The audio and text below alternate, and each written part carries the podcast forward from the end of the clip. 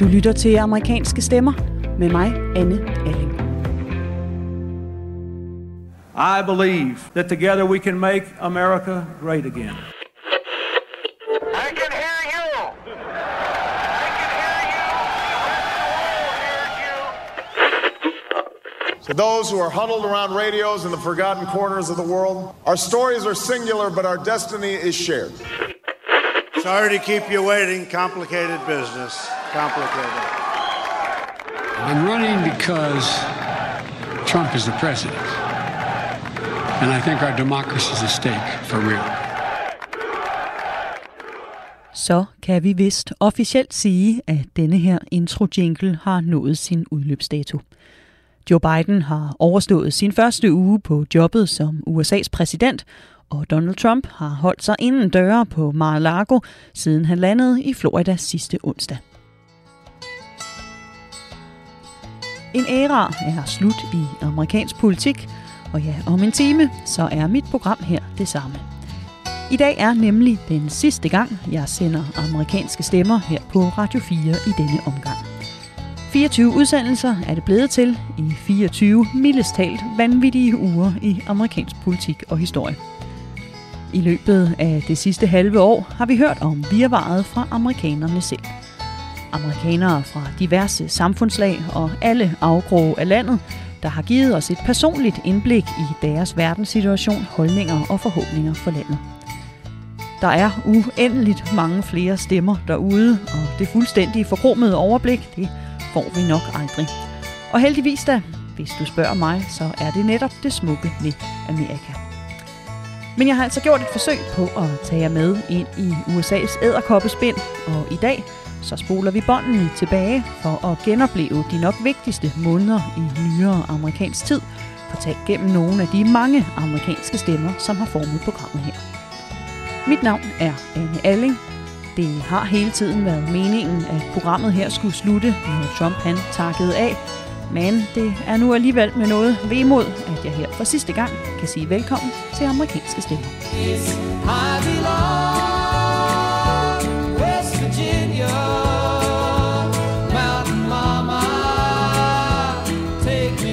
Det er faktisk ikke kun for at være corny, at jeg spiller John Denvers Country Road her. Sangen er nemlig, hvad den første amerikanske stemme, vi mødte i den allerførste udsendelse, forbandt med indbegrebet af Amerika. You know, I thought John Denver was as country as you go. And, uh, yeah, first song I've ever learned. Country Roads. Jesse Lee Jones er, som nogen måske kan huske, countrymusiker og ejer den nok mest populære honky-tonk her i countrymusikkens hovedstad Nashville. Jeg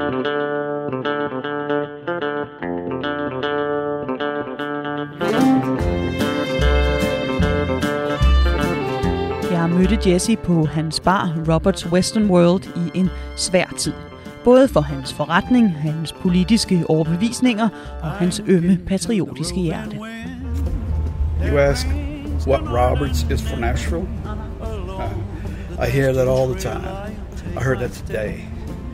People always say, and I it doesn't matter who it is, cab drivers, somebody, you know, I get a, a passenger who says, Where should I go? Where, what kind of place do you want, you want to see? And if they say traditional, I want to see Nashville. Oh, okay. They drop them off here. Welcome to Honky Tonk 101 and stick with tradition. This is the last of a dying breed. There's a handful. Roberts Western World er den sidste af en uddøende race, som Jessys kone Emily siger her. En ægte honky-tonk, hvor Garth Brooks og Dolly Parton hænger på væggene, fordi de faktisk har spillet her. Hvor folk går med cowboyhat og støvler, fordi det er en del af deres identitet og ikke en udklædning. Og hvor der kun kommer live musik ud af højtalerne. Roberts er del af den amerikanske kulturarv, som coronaen har sat i alvorlig livsfare. Here it is, the empty stage. This is, this is. Never in my life did I expect be sitting here looking at, at this. 25 years. Nobody in here. For første gang i barens historie var scenen her tilbage i august tom. Coronaen havde nemlig lukket ned for alle Nashvilles barer, og på de små fem måneder, hvor nedlukningen havde stået på, havde Jesse mistet millioner. Because if, if I didn't own this building, we, Roberts be gone, be over. I can't pay $20,000 a month for five months now, ongoing, and, you know, plus, you know, I try to take care of some of the employees, well, all the employees. I did what I could to help, and, uh, but now they're like, they're everybody's ready to come to work. They're not necessarily ready to come to work. They're being forced to come back to work because Well, the- unemployment is up as of yes, right. yesterday. So now we have employees scrambling. Do you have work? Can we come? When are we coming back to work? When Den before? eneste grund til, at Jesse havde overlevet nedlukningen så længe, var, at han ejer bygningen. Havde han lejet ligesom 10.000 af andre bar- og restaurantdrivende rundt i landet, så havde han måttet lukke ned for længst. Men mens Jesse indtil videre havde kunne holde sig oven vande, så bankede hans personale nu hårdere og hårdere på døren, efter den første omgang af regeringens dagpengeudbetalinger var udløbet. This is, uh, this is really, this is really wrong. I'm sitting here looking at the empty stage, looking at the empty place, thinking about what's going on, and then I look up there and I see the American flags everywhere. And I think, this is the United States of America. How can this be happening? And where is the solution? You know? Yeah, it's gonna happen. There are people saying, I guarantee you a day before the election, this whole thing disappears. Uh, how can you say that? It's all kinds of theories out there, you know. Everybody wants to theorize about something. Det her er ikke Amerika, fortalte Jesse mig oppe ved scenen. Noget han mente af mange grunde, og som netop var årsagen til, at jeg lod den allerførste udsendelse handle om ham. Jessys situation og person kaster nemlig lys på mange af de dilemmaer, som USA stod i dengang med tre måneder til præsidentvalget. En tid, hvor amerikanerne skulle tage stilling til, om de ville lukke ned for samfundet her for at passe på hinanden med deres levebrød som indsats. Et samfund bygget på kapitalistiske idealer i et land, der om noget omkranser parolen om at være sin egen lykkesmed. Og nu skulle de altså så afgøre, hvilken præsident, der bedst kunne lede landet gennem stormen. En storm, der blev yderligere forstærket af de nationale protester mod politivold og racediskrimination. Jeg talte med Jesse om de mange dilemmaer over flere omgange, også over telefonen, hvor han fortalte mig om dengang 10.000 af George Floyd-demonstranter strømmede ned af Broadway. guess what? I was standing in front of Roberts, armed to the teeth. And let me tell you, it was not going to happen. I cried with them, with my hands sticking straight up. I felt the emotion. And I knew that what they were doing was right. And what a great, wonderful thing that it is that we live in a country that allows us to do that. Mens demonstrationerne bulrede, stillede Jesse sig ud foran Roberts med to store rifler hængende over skulderen, men holdt samtidig sine hænder op i vejret. Han ville vise demonstranterne, at han ikke var imod deres sag, men tværtimod bakkede op om deres ret til at sige fra over retfærdighed. Der hvor grænsen gik var, hvis de begyndte at rette deres vrede mod hans forretning. If two or three decided to start throwing Molotov cocktails at, at, on a sidewalk where I was standing, I'm sorry, then, then things change. Your right ends when my right starts. There's a line. Mm-hmm. and that's when it, and that's where I I support him 100%. He needs to get in there and he needs to bring order to this country. He's the president. He better do it. Da valgkampen for alvor gik op i gear i sommer, der ledte Trump sin kampagne med et løfte om law and order. At han var manden, der ville holde ro i gaden og slå hårdt ned på uromager og kriminalitet. Et løfte, der virkelig trak stemmer, og blandt andet altså fik kunstneren og immigranten Jesse her, der ellers før havde stemt på både Obama og Clinton, til at bakke op om præsidenten. You wanted law and order in this town. You've got it. I'll shoot the first man who starts for those steps. Law and order-retorikken er et gammelt knep i amerikansk politik, og blev blandt andet brugt af Nixon i 1960'erne, og var også med til at gøre Ronald Reagan her kendt, først som Hollywood-stjerne og siden som præsident. Og i sommer, mens Black Lives Matter-demonstrationerne bulrede, så så det altså ud til at kunne blive, hvad der kunne redde Trump ud af sin allerede på det tidspunkt dårlige meningsmålinger. Men mens strategien virkede på lovelskende borgere som Jesse, så var der en anden gruppe, som Trump havde svært ved at få fat i, nemlig de amerikanske kvinder. 2020 var 100-året for de amerikanske kvinders stemmeret, eller i hvert fald de hvide kvinders. Og der kunne næsten ikke være et mere symbolsk tidspunkt for, at USA's kvinder nu stod til at indtage flere pladser i kongressen end nogensinde før, og for første gang nogensinde kunne vælge en kvindelig vicepræsident.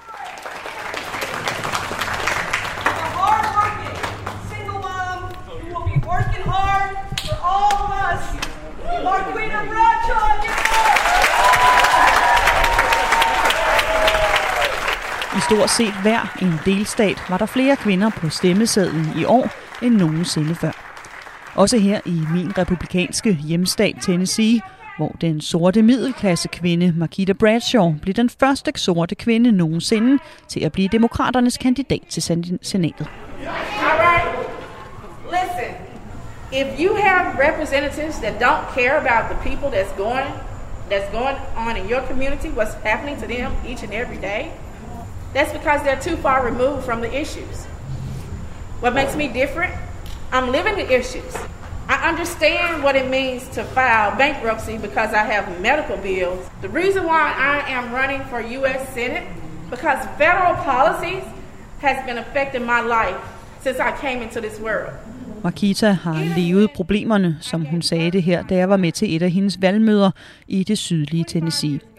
Hun kender til ikke at kunne betale sine regninger, kommer ikke fra penge og kæmpede for, at almindelige amerikanere med almindelige problemer kan repræsentere deres medborgere i de højeste politiske magtkampe. En kamp, hun dog ville ønske, kvinderne var lykkedes med for længe siden. Being in politics, how was it for you to be the first black woman to win the nomination for Senate? I think it's shameful that it's happening just now. Like I would have thought in 2020 it would have been done already. And so I'm happy that we were able to win for hardworking families, but it shows me how much work we have to do. At Marquita Bradshaw var den første, viser hende, hvor meget mere arbejde der er at gøre, fortalte hun mig efter sin tale, og hendes ord gav genlyd hos mange af de kvinder, jeg har talt med om, hvad kvindernes repræsentation i politik betyder for dem. En af dem er Taylor Lyon, som leder en græsrodsorganisation for venstreorienterede mødre i Tennessee. How important is it for you to have like more women elected into to Congress? How much does that influence your your way of, of voting? um, I don't think it can influence any more than it than it currently does. I, I you know, personally and as an organization, um, we believe that um, parity in government is the ultimate goal, mm-hmm. and uh, we want to see more. Um, you know, black, indigenous people of color people running for office. Mm-hmm. That's that's who we want to support. That's who we want to uh, to see representing us. And um, yeah, I, I think I think we are through being told to to patiently wait for our turn. Um, we we are ready to to take a seat at the table and to back um, women running for office. Mm-hmm. Marginalized groups, disenfranchised groups, um, have have waited too long to have a seat at the table. Lige repræsentation er det ultimative mål for Taylor og hendes organisation, både når det kommer til race og køn. Og marginaliserede grupper har ventet længe nok på at få en plads ved bordet, fortalte Taylor. Marquita's win has proven to us that um, in certain in certain races that if you if you vote for the candidate that draws the inspiration that brings in new voters um, they can win if you vote for them as opposed to to just voting strategically who you think uh, has the best shot to win. People are tired of of moneyed and and well connected politicians. They want people who actually uh, represent the voting bloc. At en uerfaren middelklasse kvinde som Margita Bradshaw kunne vinde sit partis nominering, var et bevis for Taylor om, at vælgerne er trætte af, at kun de rige med de rette kontakter kan komme til top i amerikansk politik. Og så var Bradshaw også utraditionelt langt til venstre, ikke mindst for en delstat som Tennessee.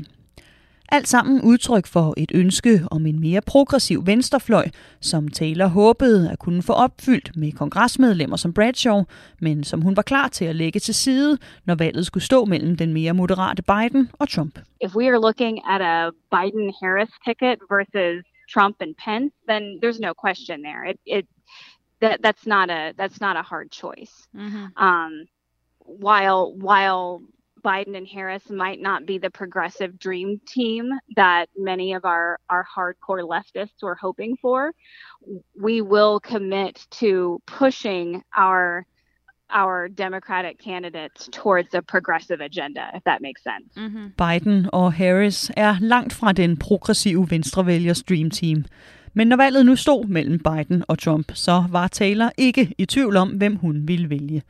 Og hun håbede så, at hendes valg af mere progressive kandidater til kongresposterne i fremtiden vil skubbe Biden længere til venstre. Men sådan forholdt det sig dog langt fra hos alle venstrevælgere.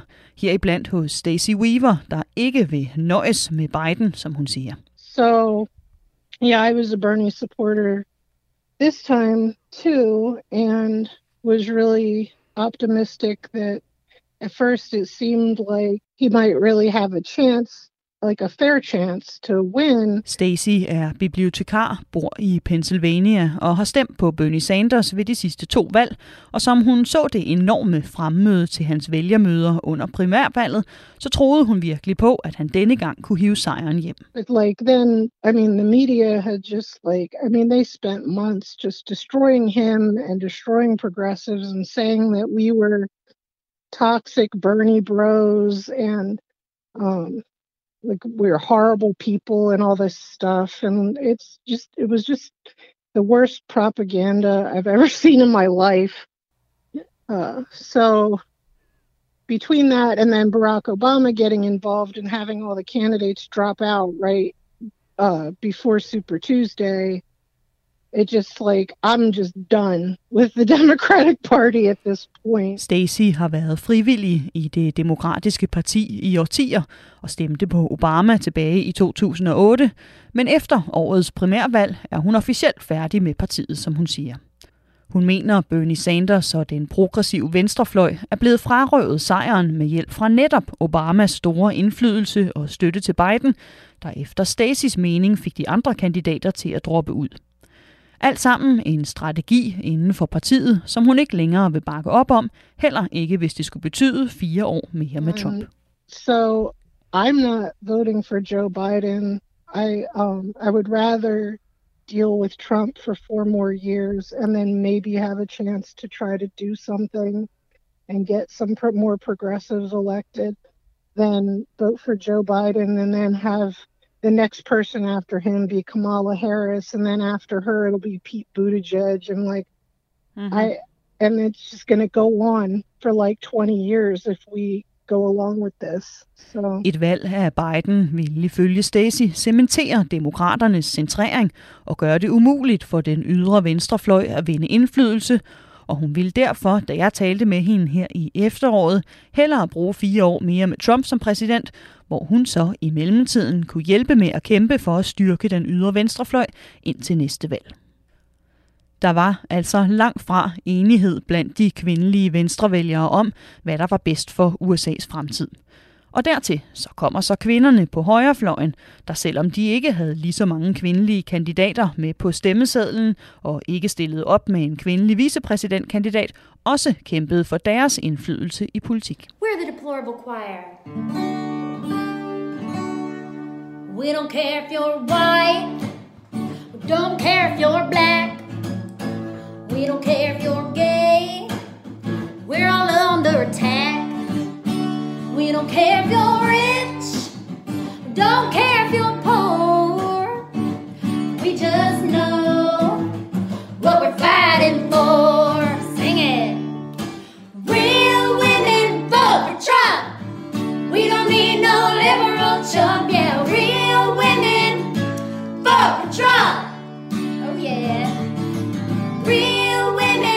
har i valgkampen hørt rigtig meget om kvindernes modstand og foragt mod Trump. Men Texas-bandet her med forsangeren CJ i spidsen er mikrofon for nogle af de kvinder, som til trods for, eller måske netop på grund af Trumps utraditionelle stil, bakkede op om præsidenten. Et valg, som måske kan være svært at forstå, men som CJ her ikke er bange for at holde fast i, og som jeg har talt med hende om flere gange de seneste måneder, hvor vi har holdt kontakten. I talk to like women who said at, at least they they do have conservative values and they would agree with a lot of the values that you have, but that they feel like that is not represented in Trump. Like they talk about the Access Hollywood tape, for instance, his Stormy Daniels situation, his way of talking about women, and then they feel like this is not a man to represent them as women. What do you think about that? Well, you know, I've heard a lot of people use like these kind of analogies. Like, I might have my toilet overflowing at my house, and I might not like the plumber that came over to fi- fix my plumber, I mean, my toilet, but he knew how to fix my toilet. So, you know, Trump might not. I mean, he's might not be like this. He's not a preacher. I didn't. I'm not going to go to his church. like, mm-hmm. I'm not gonna. He's not who I want. But I think he's the man to fix our country. So, um, and there's a lot of things I like about Trump. I don't know one single person that don't have bones in their closet, that don't have things they've done in their past that they regret. And I don't really know anybody in Washington D.C. that is going to be of higher character because I, I'm not gonna I'm not gonna base it on women that come forward and say this or access Hollywood's tapes. Uh, I'm going to base it on who do I think is best to run this country. Mm-hmm. And I I have believed in Trump from the moment he went down the escalator. And I don't, you know, like I said, I don't doubt he has, you know, a whole bunch of things I wouldn't have approved of, but I'm not I'm, I'm not trying to marry him. I don't want him to be my husband. I don't want him to be my preacher. I want him to run my country. CJ vil hverken giftes med eller have Trump som præst. Hun vil have ham til at lede sit land, og ligesom hun måske heller ikke kan lide VVS'eren, der kommer og fikser hendes toilet, når det løber, så behøver hun heller ikke kunne lide sin præsident. Det handler om at get things done, ligesom vi har hørt det fra rigtig mange konservative stemmer gennem programmerne. Og derudover så har CJ været godt underholdt af præsidenten. Um, he, I mean, he does attack people. Um, I feel like there's also there's a lot of people that don't like that. There's probably a lot of people that wouldn't like to vote for him because of that. Um, I am not one of them. I I find I think Trump is almost like a comedian. I he's a character. Mhm. I think he's very funny. I know that turns a lot of especially women off, but I find it endearing. I think it's I just I like how he does it. He manipulates the media. He'll say something and then they're talking about it for the next month. Mens skandalerne er rullet ned over Trump de sidste fire år, og har fået det til at løbe koldt ned af ryggen på journalister og politiske eksperter, så er der altså en bemærkelsesværdig del af den amerikanske befolkning, der har sat pris på Trumps rapkæftighed. En personlighed, der har inspireret CJ til at lægge musikvideoer op på YouTube, iført Trump-hat og cowboystøvler, og som hun drev til det yderste, da hun den 6. januar gik på scenen foran 10.000 af Trump-støtter i D.C. for at synge nationalsangen, bare få timer inden at dele af menneskemængden stormede kongressen.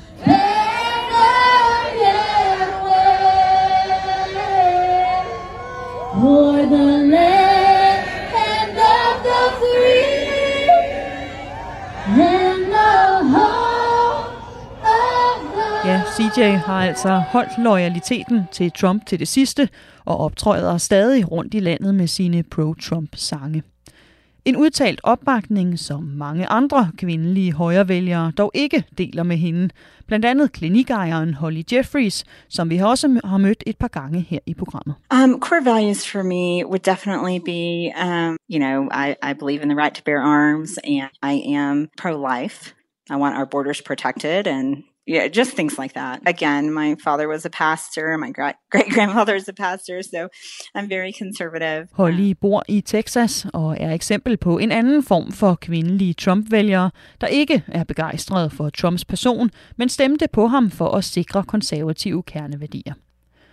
Og mens CJ holder fast ved sin støtte til Trump og at valget var stjålet fra ham, så ser Holly nu frem til et republikansk parti efter Trump, som hun håber går tilbage til en mere traditionel stil med en mere traditionel leder. Do you feel like I was curious to like for the for the next Republican leader for what like what kind of leader you would hope for them to come with now if you think the way of going like the Trump kind of style direction is is good or if you would like to go back to a more traditional maybe Oh yeah, I like the. I totally like traditional better. I'm Mhm. very conservative. and I like traditional better. So Yeah, yeah. yeah. Man kan sige meget om Trump, men hvis der er noget, han er lykkes med, så er det altså at ruske op i det politiske landskab her i USA.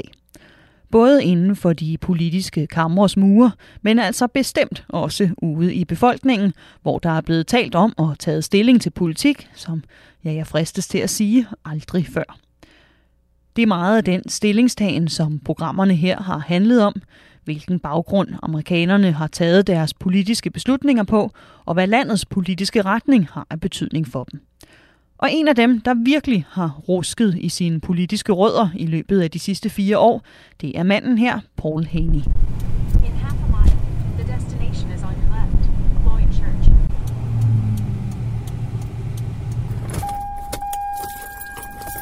Hi, Paul. Good morning. How are you doing? Doing well, doing well. You got here fast, huh? Jeg mødte Paul ved hans barndomskirke i den lille flække Mount Juliet i det østlige Tennessee. Her er han vokset op i et konservativt miljø, hvor man passer sin gudstjeneste, kører i store trucks og altid sætter sit politiske kryds til højre for midten. What kind of memories do you have from this place? really good. It was funny. My family would always sit on the left back side, and it was it was almost like we took up a fifth of the church because it was both of my grand it was my grandmother and grandfather. I had aunts and uncles, cousins, my parents, and we would all just kind of be back there together in our like little clan. Um, and it Hele was- Pauls familie er vokset op her i byen og har altid fyldt godt op i kirken. De konservative værdier ligger på Pauls ryggrad, og da Trump dukkede op, stemte Paul derfor også på ham, selvom han godt kunne fornemme, at der var noget radikalt anderledes ved Trumps stil, end hvad han var vant til hos republikanerne. did have again a, a positive outlook that he'll have enough people around him that'll keep him in check, and he'll challenge them to maybe throw off some some bureaucracy and some red tape, but the norms will hold, and they'll be like, "Hey, you can't say that. You can't do that." He'll listen to him. He's a businessman. I did not see how much his ego would explode into it, and instead of saying, "Oh, I should listen to them," like I'm not going to listen to anybody but myself. I know what I'm doing. Um, so I had a lot of debates with my kids. They tried to tell me they're like, "No, Dad, it's going to be a disaster," and uh, I didn't want to didn't want to listen to them. Pauls børn kunne ikke fordrage Trump under valgkampen i 2016, og forsøgte at få deres far overbevist om ikke at stemme på ham.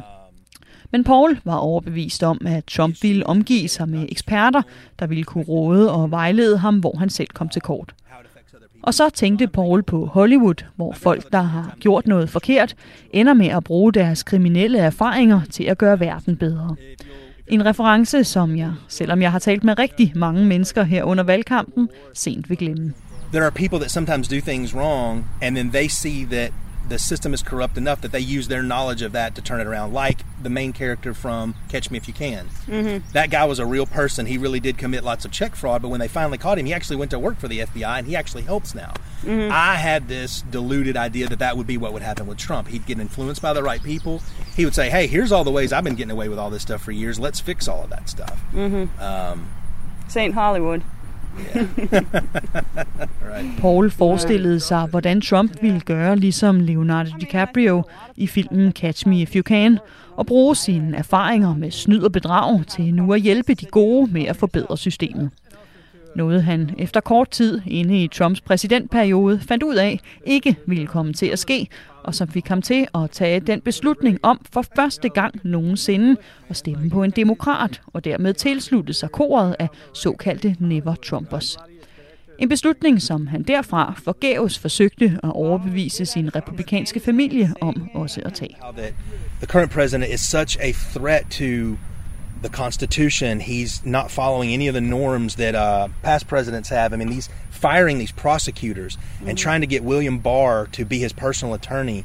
these types of things are they're tearing at the fabric of our republic. And it's things that even if we make it through this, we're going to look back at this as a dark time and a time that really stretched what our rules of law are. And I try to point those things out to her, and it's just she'll acknowledge it, and other other people in my family and friends of my mom's will acknowledge it, but then they always circle back to, but if Biden gets elected, like all we're going to have is just looters everywhere, and they're just going to let the protesters do whatever they want, and and uh, and there's going to be promotion. And like, well, first of all, abortion's already legal. It's a woman's right to choose. Like, there's it can't get much. You know, they're going to come do abortions in your living room, mom. Um, but there's just this this fear that if we have a Democratic president, a Democratic Congress, that everything they're going to lose their culture. They're going to lose their their way of life. Um, and Paul følte, at Trump var en trussel mod forfatningen og ruskede i hele republikens fundament. Men når han forsøgte at forklare sin mor, hvad han mente, der foregik, og at hun ligesom ham blev nødt til at stemme på Biden denne gang, selvom det var imod deres partifarve, så rystede hun på hovedet og drog til argumenter om, at Biden ville gøre abort lovligt helt indtil efter fødslen. Og der er ikke nogen amerikansk valgkamp, uden diskussionen om abort kommer på bordet. Modstanden mod abort var for eksempel en af de konservative værdier, der gjorde, at Holly Jeffries fra Texas holdt ved sin republikanske stemme, og da udnævnelsen af Amy Coney Barrett til højesteretsdommer stod for døren få uger inden valget, ja, så bulrede abortdebatten igen. I know you guys hear me. I know you hear me. Turn to the living God, Jesus Christ, today. Surrender your entire life to Him and beg Him to save. My friends, with your heart. Tilbage i oktober tog jeg jer med til Alabama, hvor en gruppe abortmodstandere hver dag demonstrerer foran hovedstaden Montgomerys eneste abortklinik. How you will provide for your family. En af dem, der kæmpede for afskaffelsen af retten til abort i USA, var Nancy Kelly, der fortalte sin historie om, hvordan to aborter i hendes tidlige voksenår havde drevet hende ud i en dyb depression. So, if we go back a little bit, you, so you told me you had two abortions. Yes. How old were you then? Um, I was 21 and 22. They were nearly a year apart to the day. Okay. My second abortion happened at 22 weeks. I will swear up and down, and nobody can tell me different. I heard my baby scream. Um, I'll, I'll never forget that moment. The, the, the self hate was so deep and so horrible for so long. And for years, um, I, I lied about it. I said that the, that the doctor said I had to do it because I was so ashamed. Skammen over at skille sig af med især sit andet barn, som hun aborterede i 22. uge, satte sig så dybt i Nancy, at det tog hende næsten 20 år at ryste fra sig. Noget, der lykkedes hende, da hun endelig valgte en graviditet til. En graviditet med tvillinger, som hun var havnet i, efter en ekskæreste forgreb sig på hende, men som hun efter sine første to aborter ikke længere nændede at skille sig af med. En beslutning, som hun nu mener har reddet hendes liv. My children healed me. They are my healing. They, I didn't just save them by choosing life for them. They saved me because over and over and over again, there were op- there were moments that I wanted to die, and I would have taken my own life had I not had them to give me a reason to live. Nancys tvillinger har reddet hendes liv, forklarede hun mig, fordi de gav hende en grund til at leve. Og Nancy er i dag fortaler for at afskaffe alle former for abort i USA, også dem, der er forsaget af incest eller voldtægt. Restriktioner, som konservative lovgivere har forsøgt at få igennem i en række delstater under Trumps præsidentperiode. I think I personally don't think there should be abortion. Period. Um, I I I think that there are there are options. You know, if I realize that women who are pregnant because of rape, because of incest, that they don't have a choice. That that wasn't their choice. What about the choice of that infant? That infant did not have a choice either. Nancy er fortaler for den absolut strengeste abortlovgivning, mens andre abortmodstandere gør en undtagelse for graviditeter som følge af overgreb. En lang og kompleks diskussion, som jeg også tog med kvinder, der kæmper for retten til abort, og altså en diskussion, som ved hvert valg har en enorm indflydelse på, hvordan amerikanerne stemmer. Et andet af disse kerneemner er våbenlovgivningen, og den kom vi også omkring, faktisk i flere afsnit. Et om konsekvenserne af skoleskyderier, og et andet, hvor jeg besøgte et våbenmarked ude på landet i de dybe sydstater. It's so cold. Hey, what's up? You carry any firearms on you? Say what? No. Carrying a firearm on you? Nope. Yeah, eighteen dollars. Y'all doing all right? Yeah, man. How about yourself? Hanging in there, buddy. You guys been busy? Yeah. Church and guns, you know. Våbenmarkedet her er som et loppemarked med private og professionelle sælgere, der sælger pistoler, rifler, ammunition og diverse udstyr hen over plastikborer i en stor hal på en højhellig søndag. What are these? Are for the for the back of the rifle. Mm. So you can trick it out with whatever you wanna Oh, what is this thing? To stop. Jeg har efterhånden været til en del gunshows de sidste år, og har altid haft lyst til at fortælle om dem, fordi de efter min mening er et af de bedste steder at forstå amerikanernes våbenkultur. Her er ikke nogen, der svinger rundt med skydevåben som en anden gangster. Her kender alle våbenetiketterne, også børnene her, som blev sat til at passe farens bod, mens han gik ud efter frokost. So you're taking care of Sharp while he's gone? she does. She don't know how to work. No, she doesn't know how to do anything. Uh-uh. You got to teach her, right? I know how to eat. And she knows how to get you to work, I en right? anden af boderne møder jeg den pensionerede skolelærer Mike Jurin, der har solgt våben til ligesindede amerikanere i årtier. all the way back to the early 1900s. How long have you been doing it? I've been doing it for about 45 years, Uh-huh. and uh, it's a place to come and, and look and see what's available, pick up anything that you might happen to, to need or want, and uh, just see a variety. And of course, you can compare prices and so For forth. Mike her er våbne en hobby, og markederne et mødested for folk, der sætter pris på retten til at kunne beskytte sig selv. I have a concealed carry permit. I carry one with me all the time. I've never had to take it out. The only time I ever fired at anybody to kill them was in Vietnam. And but you know, I, I hope, and my wife carries one too. She has a concealed permit. She's very capable of shooting it. Hope we never have to take it out. I don't want to take it out. Most of your people, law-abiding gun owners, don't abuse them. They just don't. Uh, there are some. I mean, obviously, you can't speak for everyone, but there are some people out there that will abuse them. That's just the way it is. Mike er altid bevæbnet, det samme er hans kone, men udover hans tid som soldat i Vietnam, så har han aldrig haft brug for at trække sit våben. Alligevel så vil han aldrig give slip på retten til at have muligheden for at forsvare sig selv, og det er det, der er det afgørende, når amerikanerne sætter deres politiske kryds ved politiske kandidater, der vil beskytte deres ret til at være bevæbnet, forklarer Mike. Right now, the biggest concern is the election. Yeah. Yeah, primarily. I mean, if if you get a party in there who really wants to go after guns, they're going to do it. They're going to go after it hard and heavy. It won't be a, a pleasant thing because there's going to be an awful lot of people who really like the Second Amendment. They've had the Second Amendment since back when the country became a country. That was part of the Constitution. And they want to change the Priserne Constitution. på rifler og pistoler er steget med tæt på 50 procent under valgkampen. Og i supermarkederne, der har jeg set hylderne med ammunition ligge gabende tomme lige så længe. Der bliver altid handlet mere ind i de amerikanske våbenafdelinger omkring et valg, hvor folk er bange for, at demokraterne vil indskrænke våbenrettighederne, hvis de vinder. Men i år der er der altså blevet handlet ekstra voldsomt ind på grund af både de nationale protester i sommer, hele coronasituationen og nu senest efterdønningerne af stormen på kongressen. Alt sammen i en situation, som ligesom Trumps law and order-retorik fik republikanere, der måske ikke var så begejstrede for Trump som person, til at stemme på ham alligevel, og som er med til at forklare, hvorfor hele 72 millioner amerikanere stemte på den nu tidligere præsident. Uh, and, and I think there's an awful lot of people that are not really pro-Trump personality. They're pro-Trump policies. I think that, and that's that's the way I am. As far as a person, I doubt if I'd get along with him. I, he's too autocratic for me. Yeah. But what he's done with the country and the promises he's kept, I agree with it. Mm-hmm. I, I like the wall. I like the aspect of the wall down.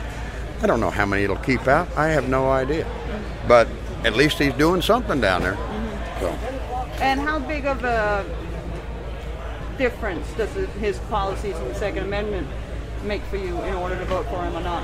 Oh, a big difference because he is pro-gun. He is pro-Second Amendment.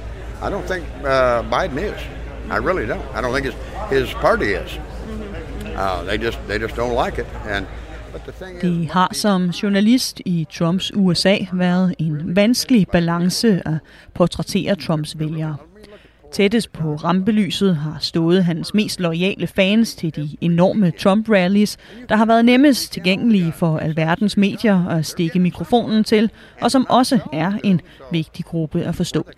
Men samtidig så er der altså millioner af mennesker som Mike her, der aldrig kunne finde på at tage til en rally, ikke for Gud og Trump, men som alligevel har stået ved hans side til begge valg. De er begge to vigtige grupper, og hvis du spørger mig, begge to enormt interessante at se, hvor bevæger sig hen her efter Trumps exit.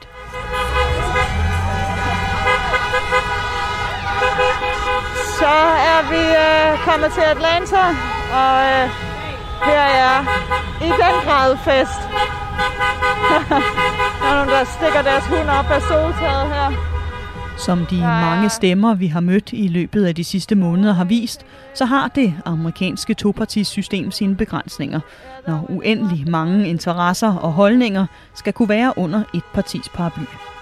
Men den 7. november, da Biden efter dages omtælling og et Stop the Steal-kor, der stadig voksede i styrke på højrefløjen, endelig blev udnævnt som vinder, så var der forsoning på venstrefløjen og gadefest i storbyer landet over, også i Atlanta, Georgia, hvor jeg var. Going down, huh? Going down.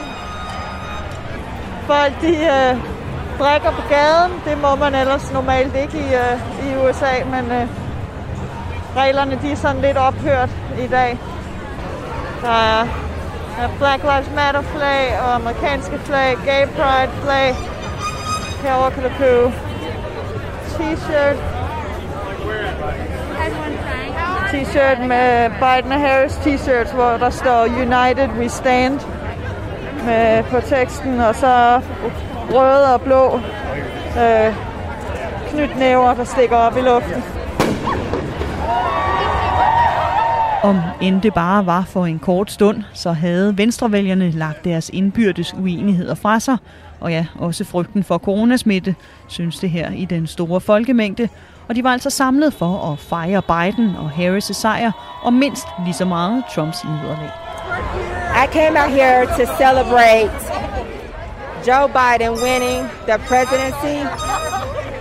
As a trans woman, it's been so difficult under this administration because he has erased or have attempted to erase so many different laws and protections for people that look like me.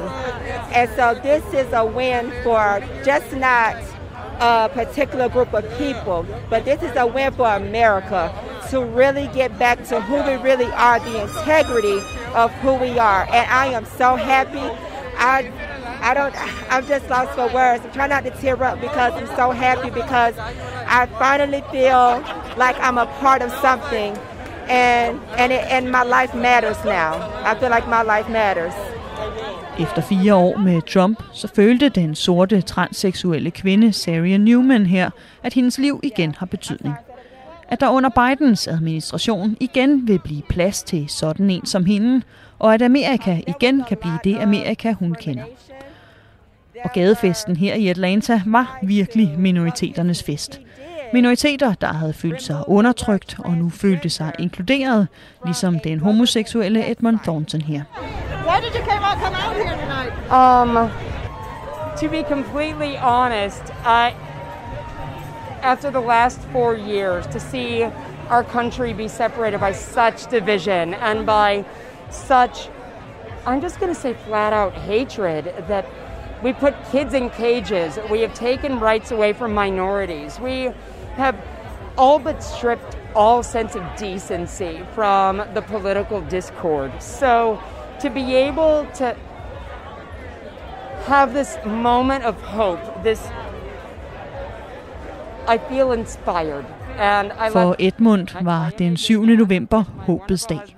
En løsrivelse, inspiration og tro på lysere tider. Og det var virkelig en fest. Stående der på gaden, omringet af dansende mennesker med bassen fra de store medbragte højtaler dunkende i maven, og lugten af alkohol og stærk tobak i næsen, så føltes det virkelig et øjeblik som om, at nu var alle stridigheder bag os. Et par kilometer derfra, der havde en folkemængde i mellemtiden dog samlet sig foran regeringsbygningen med Stop the Steal-skilte, og da jeg fik lyst til at tage del i cocktailboderne, ja, så opdagede jeg også, at jeg havde to-dobbelt coronamundbind viklet stramt om hovedet. Mens mørket faldt på, så stillede jeg og Osi, som Ida har lyttet med de sidste måneder efterhånden kender, os lidt på afstand og betragtede festen. It's nice to see so many happy people, but then again, like when you're at that Trump rally covering that, they were fucking happy, you know. You know, it's funny. How, I bet a lot of these people weren't waving American flags like two years ago. But it's like it's it, it worked for them today. You know, today America worked. So in their minds, America's good. You know, when really, you know, it's all part of the process. It's just not a microwave. It doesn't happen instantly. You have to, you know, put in the time, put in the effort, and have patience. Ting tager tid, også i USA. Og efter festen her havde lagt sig, så ramte hverdagen hurtigt igen med to hektiske måneder i Trumps Stop the Steal-tegn, og så coronaen, der hen over jul og Thanksgiving satte ind med hidtil uset fornyet styrke. Udfordringer, som OSI her har været med til at videreformidle i løbet af programmerne, både som fotograf og journalist, men altså også som amerikaner, der selvom jeg har boet i USA i årvis, alligevel kan bidrage med et anderledes perspektiv og hjælpe til en forståelse af USA, som man kun kan få som indfødt.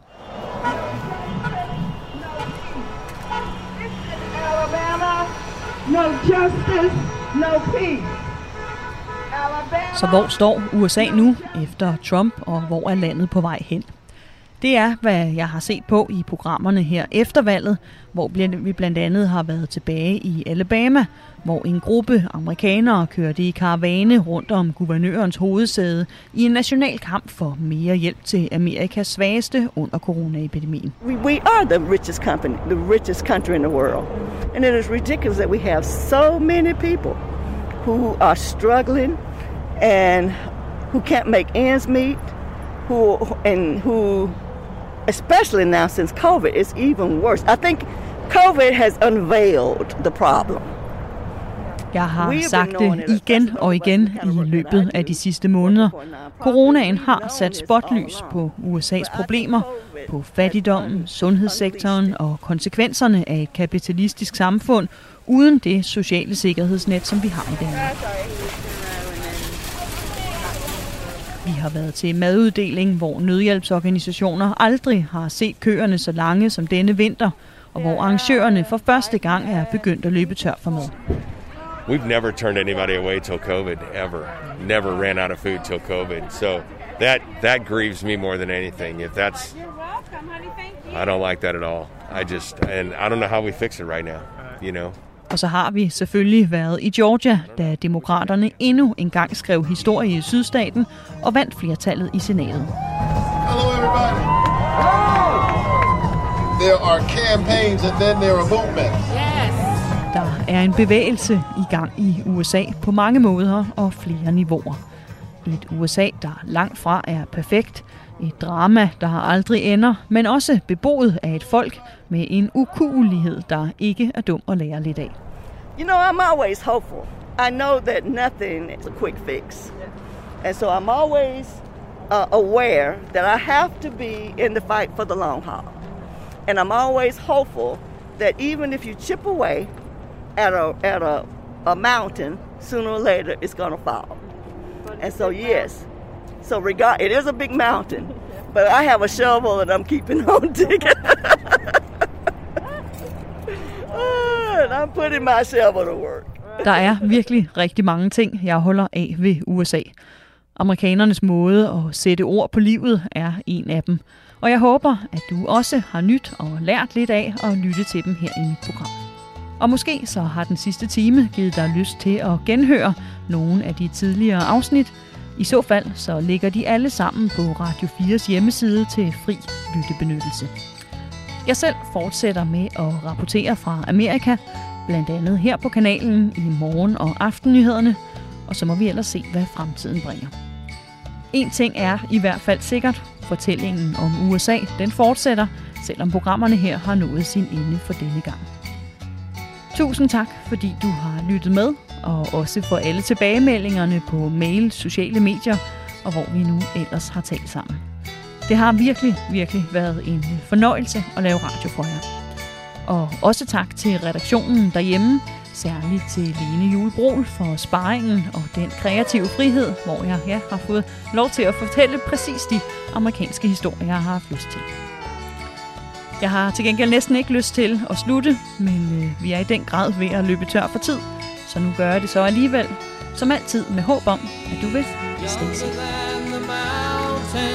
growing like a breeze. Country roads take me home